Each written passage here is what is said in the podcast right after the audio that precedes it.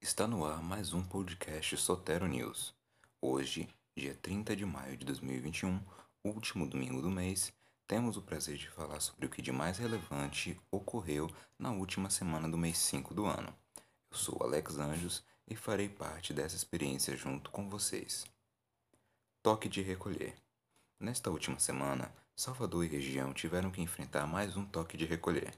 Dessa vez, o toque foi iniciado às 20 horas da sexta-feira 28 e se estende até às 5 horas da manhã de segunda-feira. A proibição vai desde a venda de bebidas alcoólicas e locomoção noturna de pessoas. Vacinações em Salvador. Nesta semana, vimos também um novo multirão de vacinação em Salvador e região metropolitana.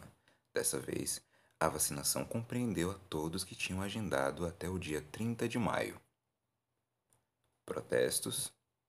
Na manhã deste sábado 19, manifestações contra o governo Bolsonaro foram feitas por todo o Brasil e, em Salvador, não foi diferente.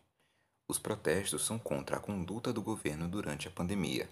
A caminhada foi do Campo Grande até a Praça Castro Alves. Futebol. O final de maio também marcou o início do Campeonato Brasileiro 2021.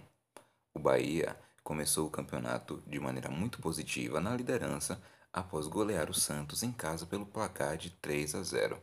Tassiano foi o destaque com dois gols. O Vitória, por sua vez, empatou fora de casa contra o Guarani pelo placar de 1 a 1. Vamos torcer para que seja um ano de muitas glórias para a dupla Pavi. Esse foi o podcast Sotero News e o que houve de mais relevante durante a semana.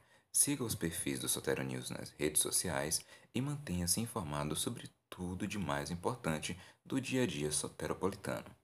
Até o próximo Sotero News Podcast. Um grande abraço.